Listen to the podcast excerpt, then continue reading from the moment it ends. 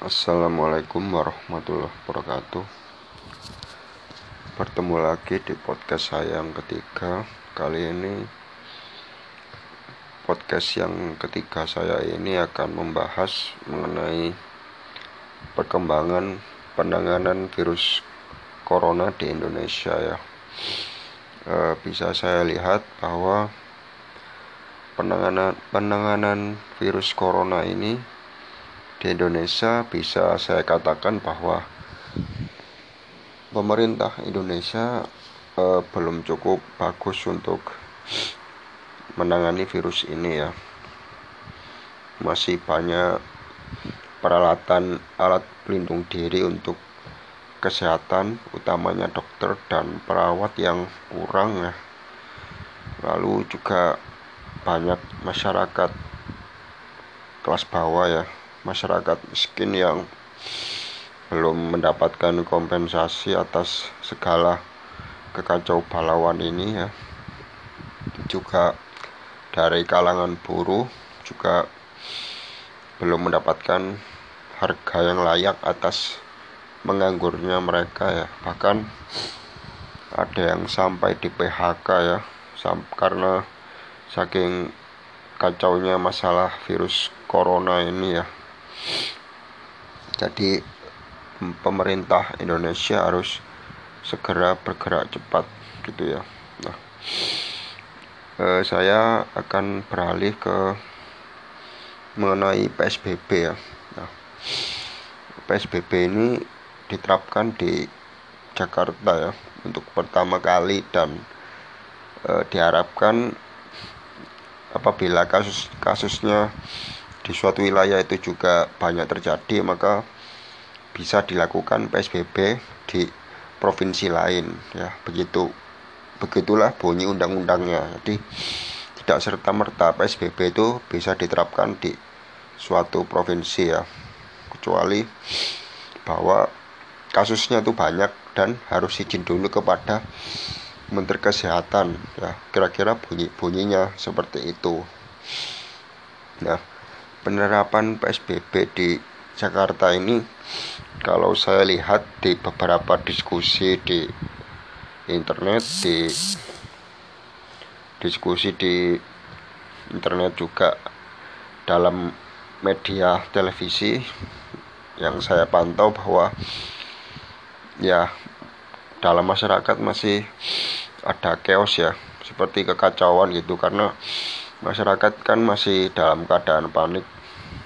Mereka membutuhkan solusi yang cepat up to date ya. Nah di sini peran pemerintah menjadi sangat penting ya. Nah PSBB di Jakarta ini saya lihat bahwa ya eh, bisa dilihat bahwa para satpol ya yang mengamankan juga masih uh, kurang persuasif ya. Karena saya lihat bahwa seperti ada yang disuruh push up gitu. Terus ada yang sampai suatu bangku di warungnya itu sampai dibawa pulang loh ya. Padahal itu bangku kan ya beli itu berharga ya bukan gratis. Kalau misal diambil kan itu merugikan warungnya ya. Jadi tindakan para satpol ini harus lebih persuasif ya pendekatannya. Di sini pemerintah harusnya lebih banyak mendirikan semacam uh, center ya. Jadi kayak media center ya. Katakanlah pos kamling ya. Suatu pos itu bisa menjadi media center di mana ketua RT harus siaga di pos center itu. Kan kita sudah lihat ya bahwa pos kamling atau siskamling itu ya. Itu sudah mulai jarang jarang sudah mulai jarang eksistensinya ya. Kayak ada nggak ada di gitu di suatu tempat ya. Jadi pos kamling itu harus dijadikan media center ya. Jadi untuk mengetahui perkembangan virus itu katakanlah eh, perkembangan wilayah ini virus coronanya seperti ini seperti itu. Nah itu harus didata dengan benar ya harus cermat dan harus bergerak dengan cepat ya. Nah bahwa PSBB ini menjadi sangat penting mengingat eh, darurat kondisi ini maka harus secepatnya virus ini segera ditangani segera ditemukan solusi agar segera berakhir ya. Kita kan nggak mau virus ini berlarut-larut dan kita membuat kita jarang untuk keluar keluar rumah ya. Kita kan juga ingin keluar rumah untuk beraktivitas kembali gitu ya.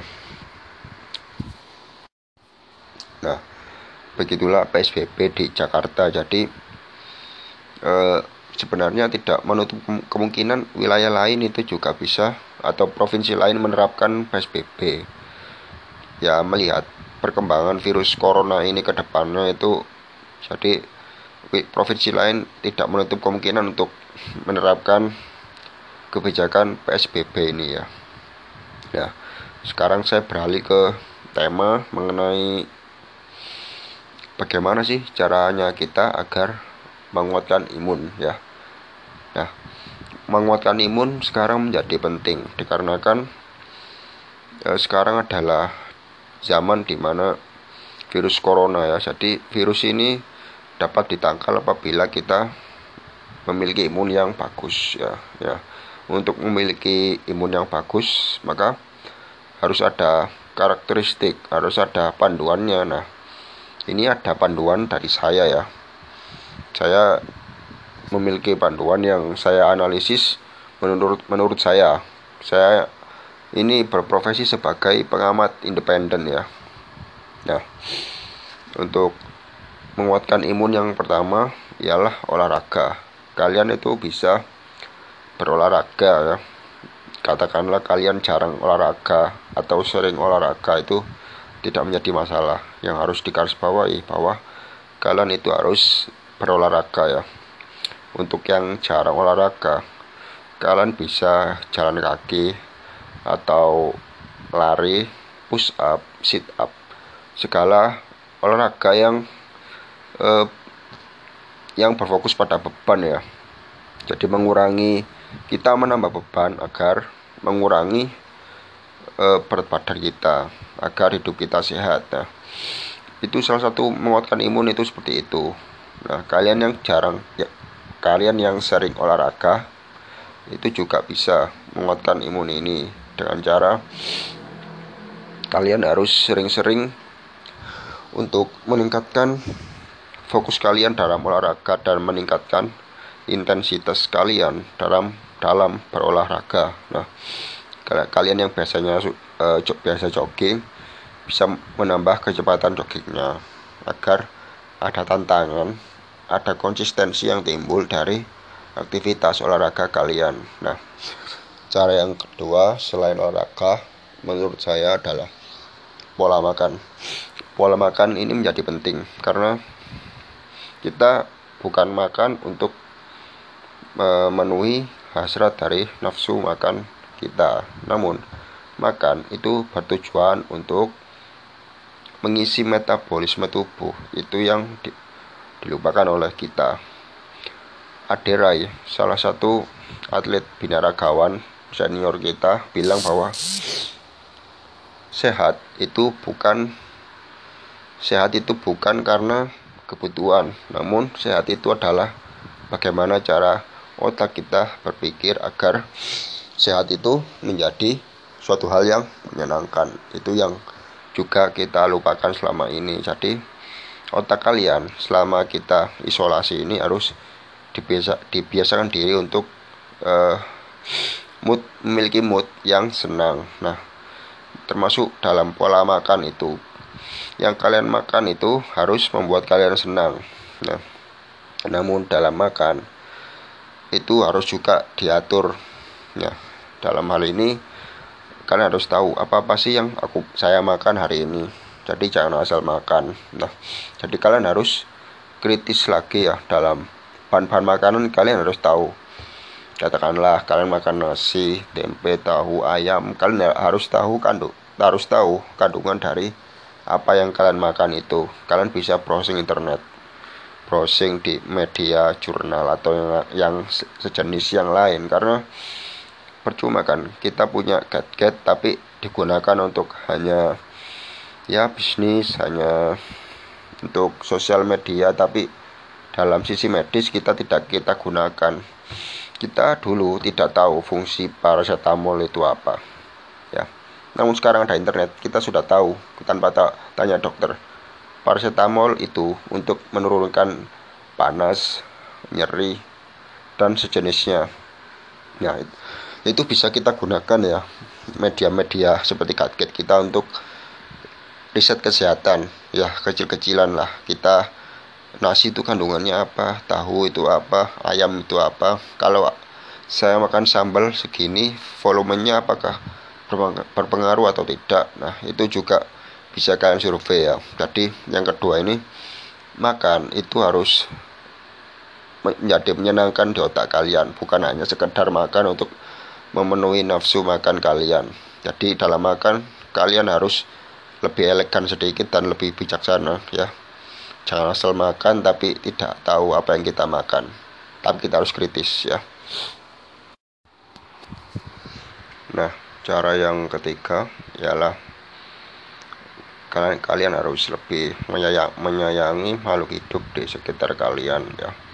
Jadi kalian yang mempunyai pacar itu bisa mengungkapkan rasa sayang kalian dengan katakanlah sekarang dibatasi dengan chat maka kalian bisa mengirimkan emotik emo emo ya berupa love gitu gitu ke pasangan kalian bagi kalian yang memiliki ibu masih memiliki ibu masih memiliki ayah bisa mengungkapkan rasa sayang dan perkataan kalau anda malu anda bisa mengungkapkannya dengan perbuatan.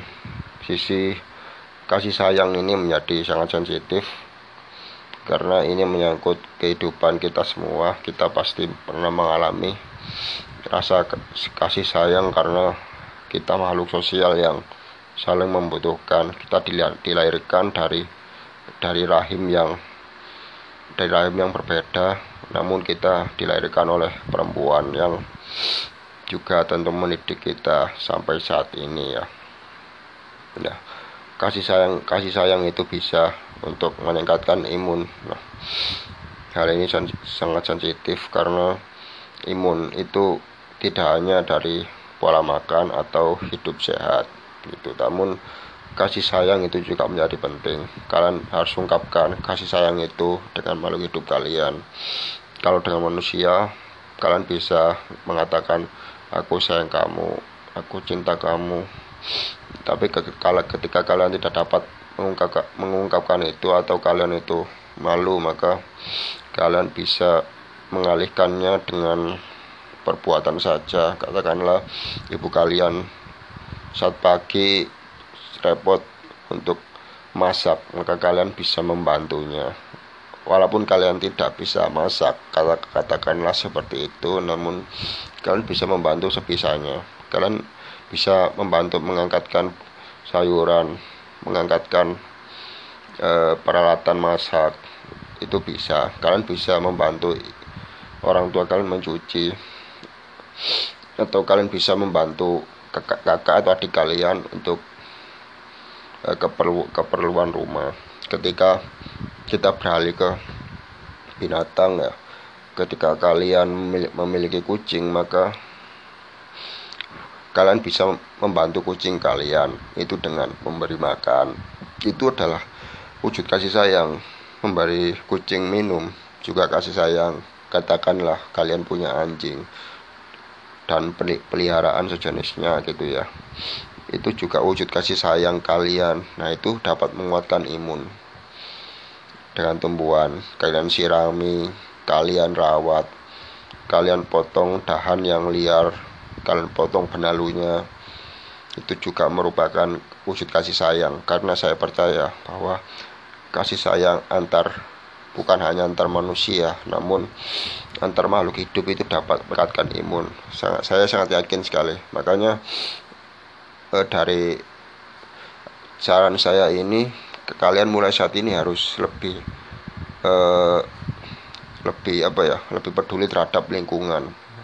Kalian kalian ada sampah bisa kalian pungut kalian buang ke tempat sampah kalian lihat tempat kotor bisa langsung kalian sapu jangan menunggu orang lain yang biasa menyapu untuk menyapunya. Gerak ayo bergeraklah cepat. Get fast. Kalian itu harus yang pertama untuk memberikan arti kepada dunia bahwa kalian bisa. Kalian adalah agen perubahan. Kalau agen perubahan ya. Jadi kalau ada sesuatu yang tidak berubah saya pertanyakan agen perubahan kita ya. Itu sangat benar sekali loh ya.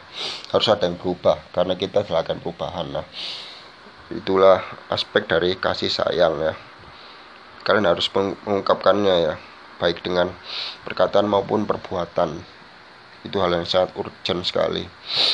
Nah itu sangat me menyingkap sisi uh, emosi emosi ya. Terutama untuk membuat kita tersentuh ya terutama saya saat ini untuk yang poin keempat itu nah, untuk yang poin keempat adalah senyum. Nah senyum kalian tahu sendiri itu dapat e, membuat kita bahagia membuat e, nyawa kita menjadi lebih berharga. Karena senyum itu membuat e, mood kita bagus terus aktivitas kita menjadi lebih baik. Nah jadi senyum itu juga dapat membuat kita lebih bahagia menambah warna dalam kehidupan kita ya. Juga kalian kan tahu ya bahwa di agama kalian juga diajarkan bahwa senyum itu sodako ya. Nah senyum itu sodako senyum itu sodako yang juga mendapatkan mendapatkan pahala ya. Jadi kalian harus sering-sering untuk senyum bukan sering ya nanti dianggap gila. Namun harus senyum dan harus mencari bahan untuk hal yang harus disenyumi ya. Katakan kalian katakanlah kalian di rumah saja bosan. Kalian bisa menuangkannya dalam status atau ya apalah tulisan di artikel. Jadi ada hal yang kalian tertawai entah itu teman kalian orang lain atau kehidupan di sekitar anda. Bahkan anda sendiri itu juga patut untuk diketawai jadi ketika anda tidak dapat men menertawai diri Anda, maka untuk mendapatkan suatu senyuman itu hal yang sulit. Jadi untuk mendapatkan senyuman, kalian harus belajar untuk menertawai kalian, menertawai diri kalian sendiri. Bagaimana caranya? Ya, pertama kalian yang sederhana ya, kalian harus melihat cermin. Cermin ya, bukan kaca. Karena kaca tidak semuanya berbalik ya. Berbalik maksudnya bayangannya terlihat. Nah kalian harus melihat cermin. Cermin itu harus kalian pandang. Karena kalian harus melihat meraba diri kalian sendiri. Aku ini seperti apa sih? Wajahku seperti ini. Hidung telinga mata rambut wajah pipi gigi dagu semua tubuh kalian itu bisa dilihat di kaca. Kalian bisa berkaca terhadap bercermin maksud saya bercermin terhadap diri kalian. Aku itu seperti ini.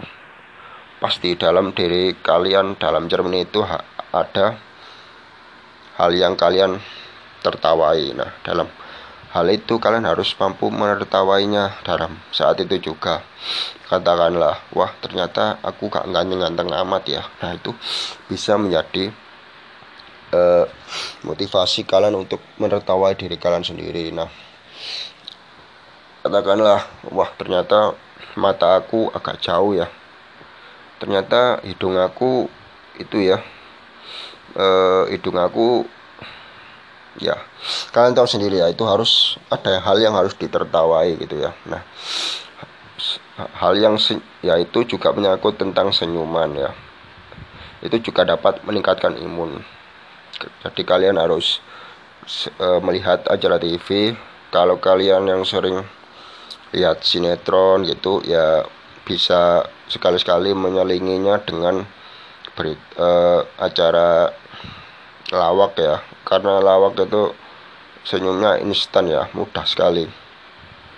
Saya ya sampai bosan untuk senyum atau tertawa di acara lawak karena saking lucunya ya dan sering saya melihat acara lawak dan sudah memaklumi setiap adegan di lawak itu. Tapi walaupun saya tidak secara tertawa namun hati saya bahagia ya. Saya tidak dapat mengungkapkannya melalui emosi namun hati saya merasa bahagia melihat lawakan itu. Karena dalam lawakan itu lucu itu bonus sebenarnya ya. Lucu kalian ketika kalian tertawa itu hal lucu itu bonus. Karena yang utama itu adalah usahanya ya. Jadi usahanya itu usahanya untuk menjadi lucu itu lebih penting daripada hasilnya. Itu yang harus digarisbawahi. Jadi poin ini saya menuntut kalian untuk dapat menertawai diri kalian dulu ya dengan cara bercermin ya. Kalian bisa memulainya dari sekarang untuk bercermin ya. Pasti kalian punya cermin kan ya? Oke bagus. Nah itu hal-hal yang dapat meningkatkan imun dengan baik dan bonus untuk hal yang meningkatkan imun menurut saya adalah ibadah ya. Terlepas agama kalian apa namun kalian harus rajin beribadah karena dalam beribadah itu kita memiliki tanggung jawab memiliki koneksi terhadap Tuhan yang kita percayai. Dengan itu kita kita menyandarkan diri menyandarkan diri kepada Tuhan kita ya. E, bahwa segala yang di dunia ini pasti memiliki ujung gitu ya. Nah kita menyandarkan menyandarkan diri kepada Tuhan ya bahwa ada ada kekuatan yang lebih besar daripada kita manusia ya. Yakni Tuhan itu sendiri dah dengan kita lihat beribadah ya katakanlah saya dalam Islam itu kita sholat itu utama baca Al-Quran zakat haji dan sebagainya itu hal yang utama gitu ya nah itu harus kita kegiatan lagi ya untuk memang untuk sholat itu wajib ketika yang sunnah juga kalian harus sering-sering untuk mengetahuinya gitu ya kalian kalian harus meningkatkan mengembangkan potensi agama kalian ya. Nah, jangan hanya dengan membaca dimensinya cuma teoritik tapi kalian harus mengembangkannya dengan dimensi prakteknya ya. Tentunya kalian bisa membaca Al-Quran tapi dalam tanah prakteknya kalian harus paham juga dengan arti dari apa yang kalian baca di Al-Quran itu sendiri. Dan e, mencoba untuk menerapkannya di kehidupan kalian itu bisa untuk meningkatkan imun menurut saya ya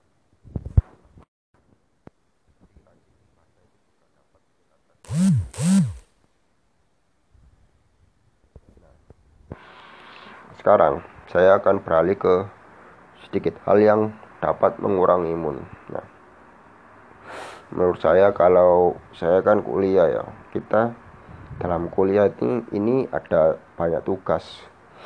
Dalam waktu yang berdekatan.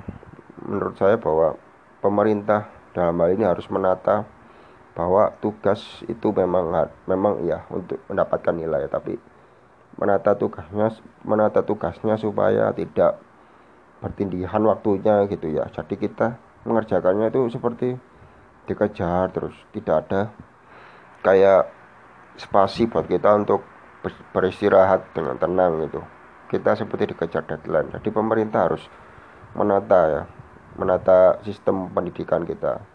Bukan hanya pendidikan semua hampir semuanya kayak seperti dipus terus gitu ya. Padahal saat-saat kita rest saat-saat kita istirahat itu juga penting. Ini yang dilupakan oleh pemerintah ya. Jadi itu yang harus dicamkan benar oleh pemerintah. Dalam hal, hal ini saya sangat menggarisbawahi Pak Jokowi ya bahwa semua itu harus ditentukan juga masa di mana harus rest harus istirahat ya istirahat ya. Karena kita manusia bukan robot ya. Kalau robot nggak perlu istirahat. Kalau manusia perlu. Jelas itu. Nah, selanjutnya adalah bahwa kebiasaan kita untuk iri, iri terhadap orang lain juga dapat mengurangi imun. Katakanlah orang lain teman kita itu kaya, dia lebih pintar, dia lebih berpikir kritis, dia lebih rajin. Pokoknya kita kalah semua dari dia. Itu kita iri, ya. Kalian jangan begitulah ya kita membandingkan kita dengan dia itu sama saja dengan kita tidak merdeka bahwa ya punya potensi untuk berbuat lebih. Kita bisa kok mengalahkan mereka-mereka yang katakanlah unggul dari kita. Bisa saja. Karena kita punya panduan. Semua memiliki bakat. Ya. Tapi usaha itu berbeda-beda. Katakanlah yang sudah pintar ini bakatnya dia memiliki seperti pisau. Kita yang tidak memiliki bakat itu pisau tapi bahannya itu kayu. Katakanlah gitu pisau kayu. Sementara yang punya bakat pisau dari logam nah. Namun ketika kita asah dengan usaha niscaya ya pisau kayu itu kalau usahanya lebih besar daripada yang pisau logam maka pisau kayu kalian niscaya niscaya bisa menjadi pisau berlian. Berlian tahu sendiri ya dibelah pakai apa pun alatnya yang malah rusak berliannya masih utuh ya. Nah berlian itu kalian bisa menjadi berlian itu sendiri. Nah kalian harus menggaris bawah itu. Kalian harus yakin bahwa kalianlah berlian itu. Nah. Itu yang harus digaris bawah ya. Jadi kalian jangan sampai iri kepada uh, kesuksesan orang lain. Daripada kalian iri ya yang tidak penting malah membuat mood kalian turun. Maka kalian harus merubah paradigma ini. Kalian harus daripada iri kalian harus harus untuk uh, mengejar ketertinggalan itu. Apa sih yang kurang dari saya? Tingkatkan. Katakanlah saya jarang mandi tingkatkan. Kalian harus sering mandi katakanlah seperti itu. Kekurangan itu kalian yang kekurangan itu kalian yang harus menilainya bukan orang lain. Karena kalau orang lain itu relatif bisa benar bisa iya tak. Namun kalau kalian dari diri kalian itu pasti benar dan lebih akurat. Jadi kekurangan itu daripada kalian kalian lampiaskan untuk iri dengan orang lain maka kalian harus meningkatkan itu untuk membenahi diri kalian ya. Sementara ini dari saya. Untuk podcast selanjutnya tunggu saja dari saya. Sekian dari saya. Nama saya Ahmad Ardiansa. Nama lain CMF Seijiro wassalamualaikum warahmatullahi wabarakatuh Ong swastiastu, Ong swastiastu, namo buddhaya. Selamat malam.